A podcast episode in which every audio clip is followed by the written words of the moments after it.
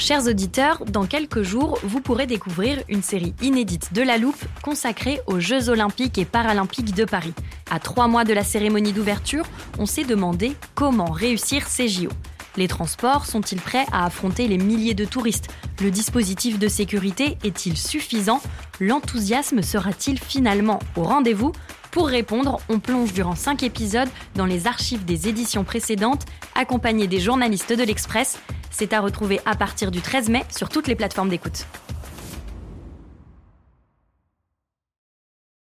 Hey, I'm Ryan Reynolds. Recently, I asked Mint Mobile's legal team if big wireless companies are allowed to raise prices due to inflation. They said yes. And then when I asked if raising prices technically violates those onerous two year contracts, they said, What the f are you talking about, you insane Hollywood ass? So to recap, we're cutting the price of Mint Unlimited from $30 a month to just $15 a month. Give it a try at mintmobile.com slash switch. $45 up front for three months plus taxes and fees. Promo rate for new customers for limited time. Unlimited more than 40 gigabytes per month. Slows. Full terms at mintmobile.com.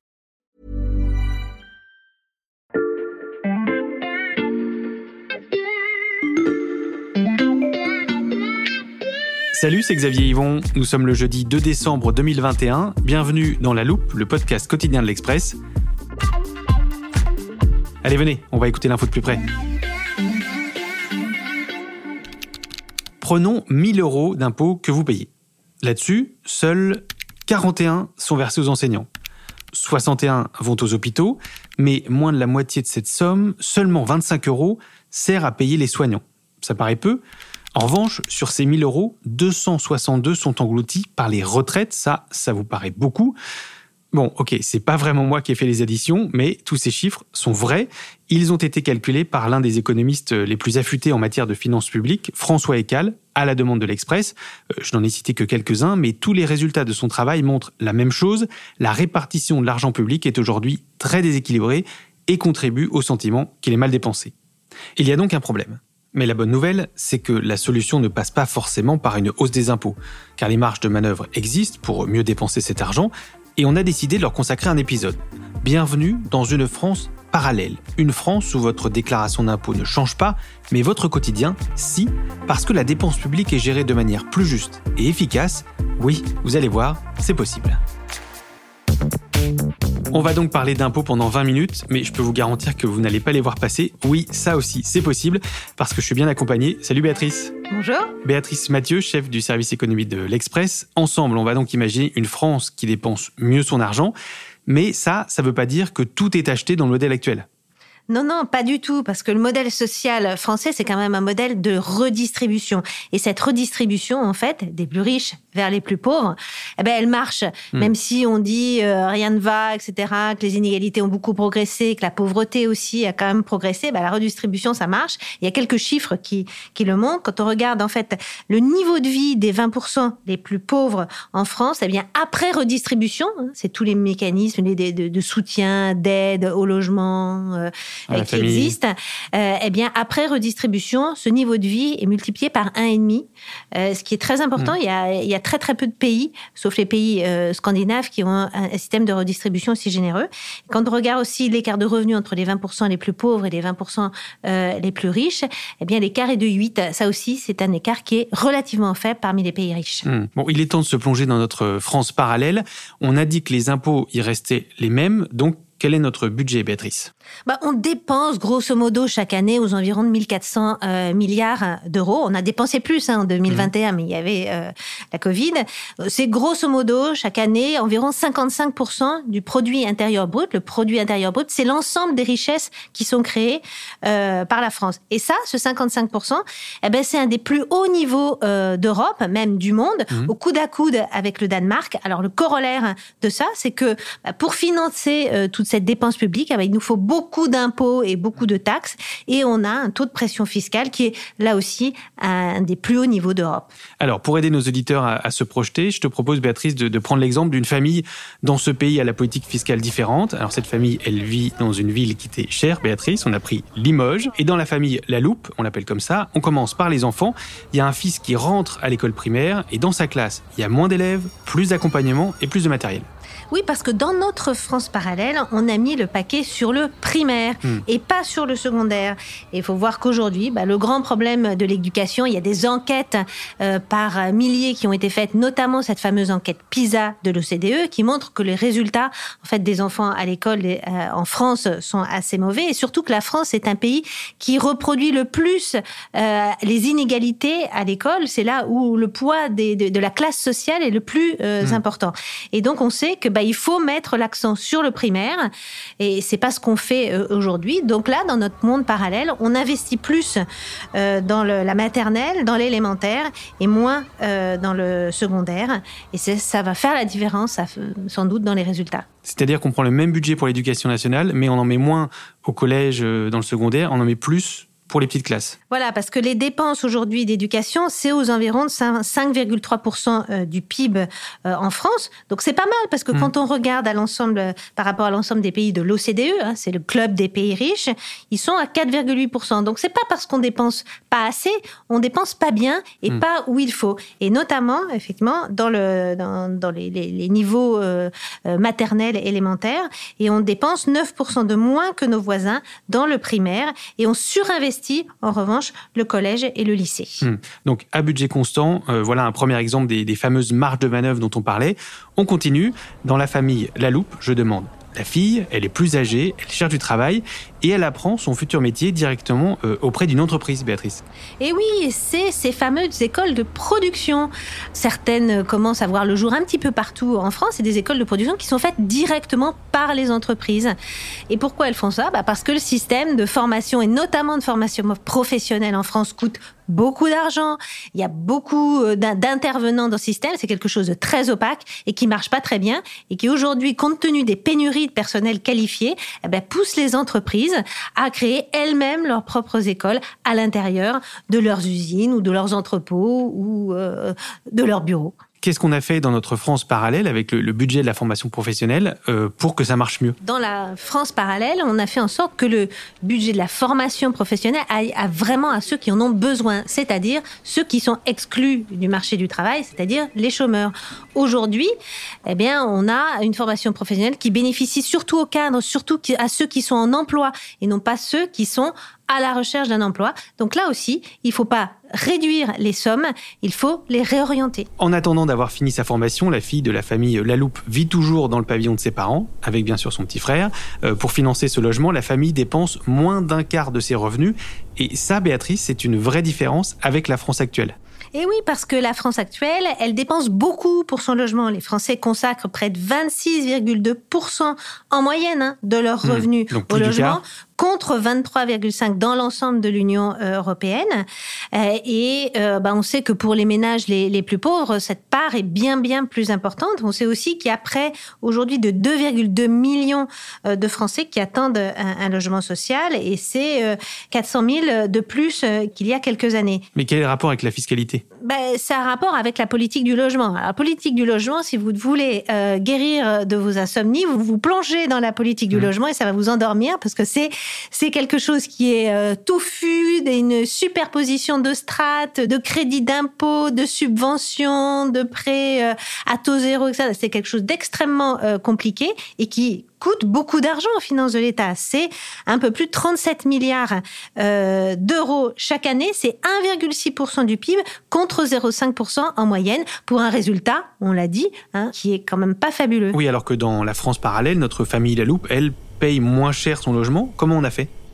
Ah ben, on a fait en simplifiant cette politique du logement et en enlevant certaines strates. Alors aujourd'hui, euh, au cœur euh, de la politique du logement, il y a un outil qui coûte euh, très cher à l'État. Ce sont tous les outils de défiscalisation. C'est en clair des produits de placement qui sont proposés aux Français, qui incitent à la construction neuve, mais en même temps qui permettent de déduire les investissements dans cette construction neuve de, des impôts. C'est les Dorobiens, les Celliers, les Pinel. Ça coûte beaucoup, beaucoup euh, d'argent à, à l'État.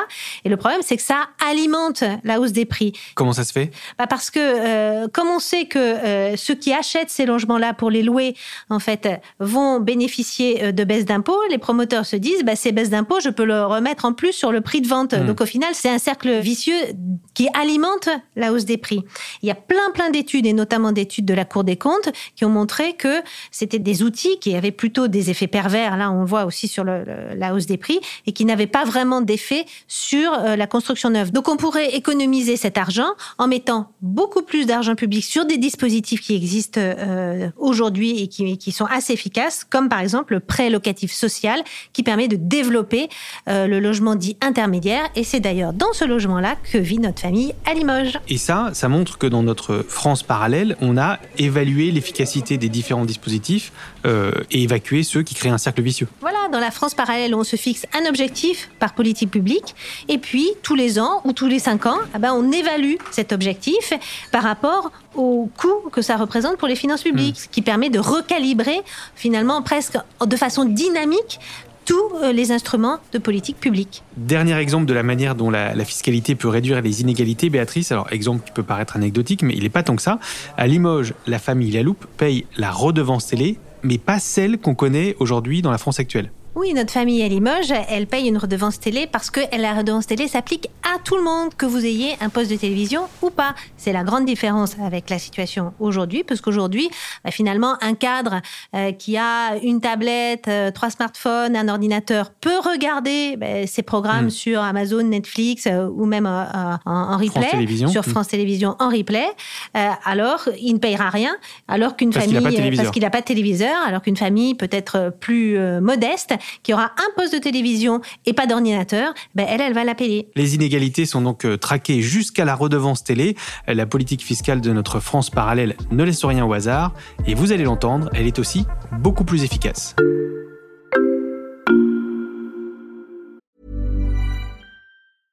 Hey, I'm Ryan Reynolds. At Mint Mobile, we like to do the opposite of what Big Wireless does. They charge you a lot. We charge you a little. So naturally, when they announced they'd be raising their prices due to inflation, we decided to deflate our prices due to not hating you.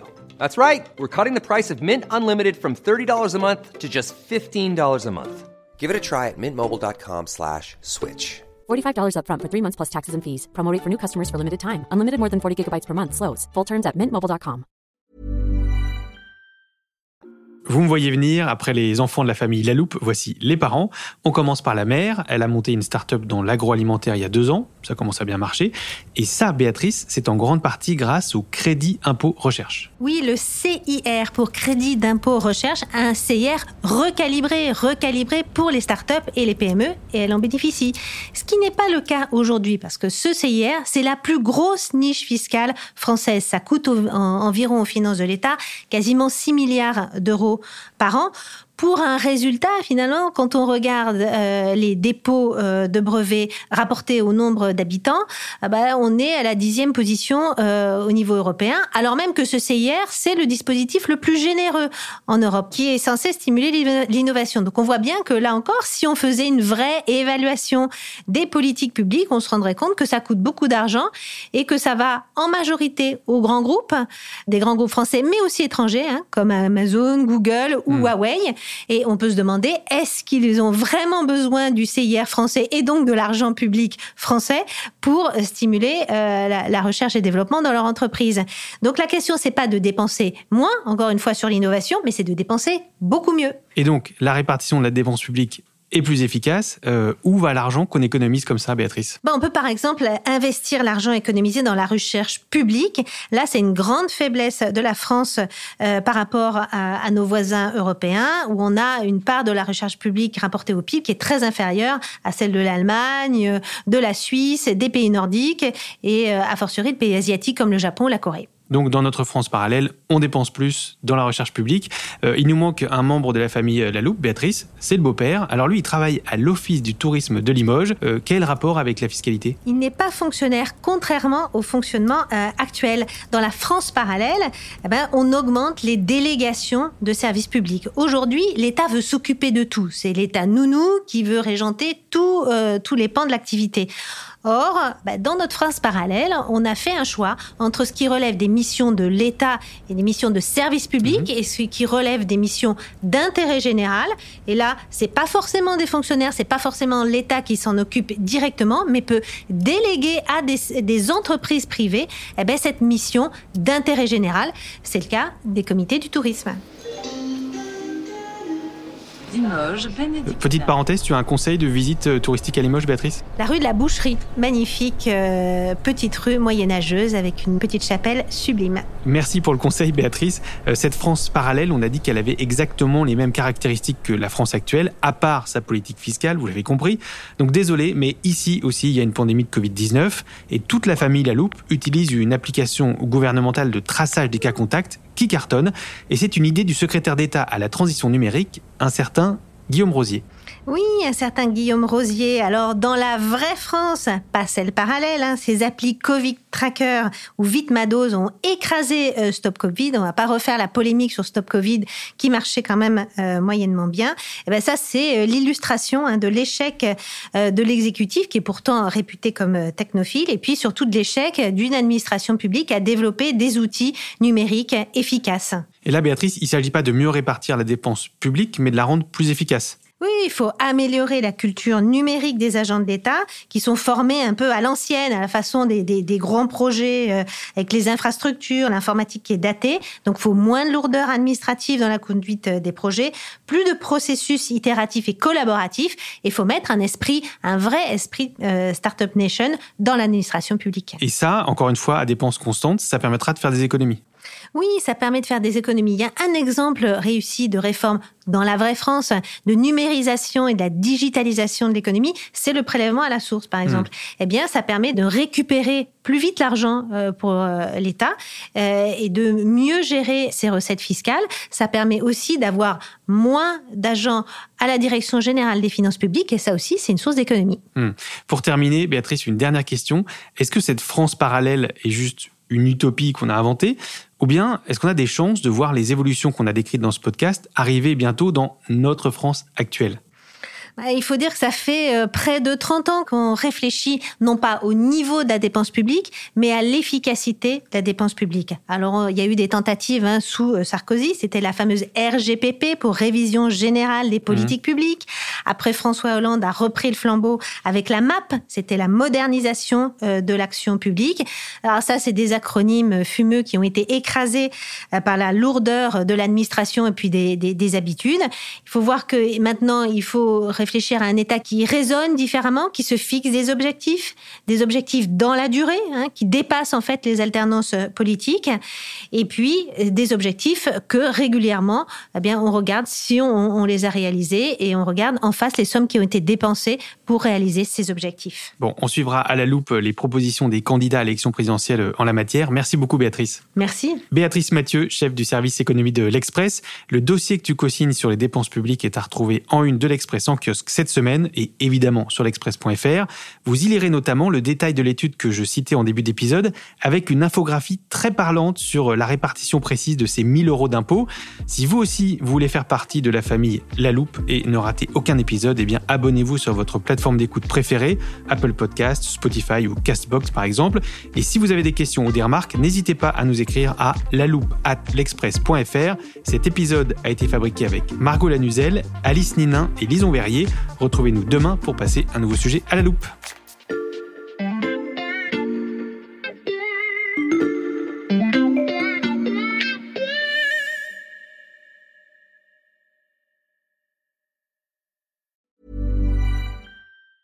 Planning for your next trip? Elevate your travel style with Quince. Quince has all the jet setting essentials you'll want for your next getaway, like European linen premium luggage options, buttery soft Italian leather bags, and so much more. And it's all priced at 50 to 80% less than similar brands. Plus, Quince only works with factories that use safe and ethical manufacturing practices. Pack your bags with high-quality essentials you'll be wearing for vacations to come with Quince. Go to quince.com slash trip for free shipping and 365-day returns.